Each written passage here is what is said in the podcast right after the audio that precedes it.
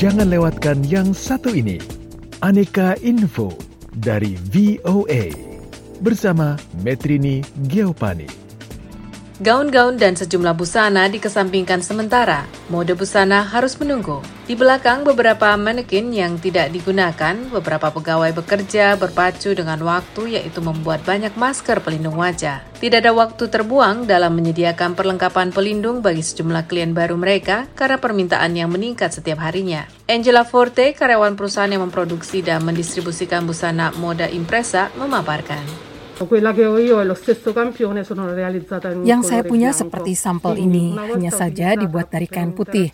Setelah masker digunakan seharian, kita dapat mengeluarkan filternya, lalu mencuci masker seperti biasa dan mensterilkannya, sehingga dapat digunakan lagi pada hari berikutnya. Dibuka pada tahun 2015, Moda Impresa berbasis di Molise, wilayah di Italia Selatan dan memproduksi serta mendistribusikan busana untuk merek-merek seperti Antonio Maras. Tetapi sejak sejumlah pembatasan karena virus virus corona diberlakukan di Italia, 35 karyawan yang bekerja di pabrik di Miranda itu beresiko kehilangan pekerjaan. Romolo De Orazio, CEO Moda Impresa memikirkan apa yang hendak dilakukan selanjutnya. Ia mengemukakan.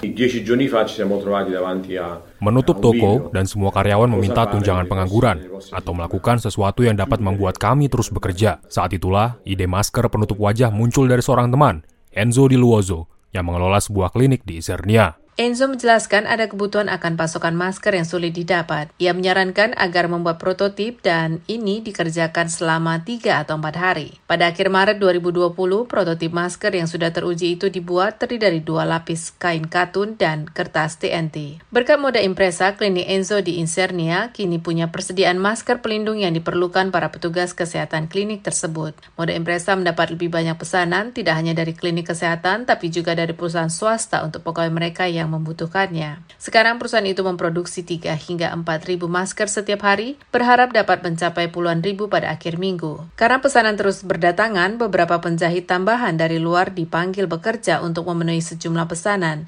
Di antaranya Tiziana Gianfrancesco yang mempertimbangkan resiko masuk kerja di tengah pandemi COVID-19 sebelum menerima tawaran itu.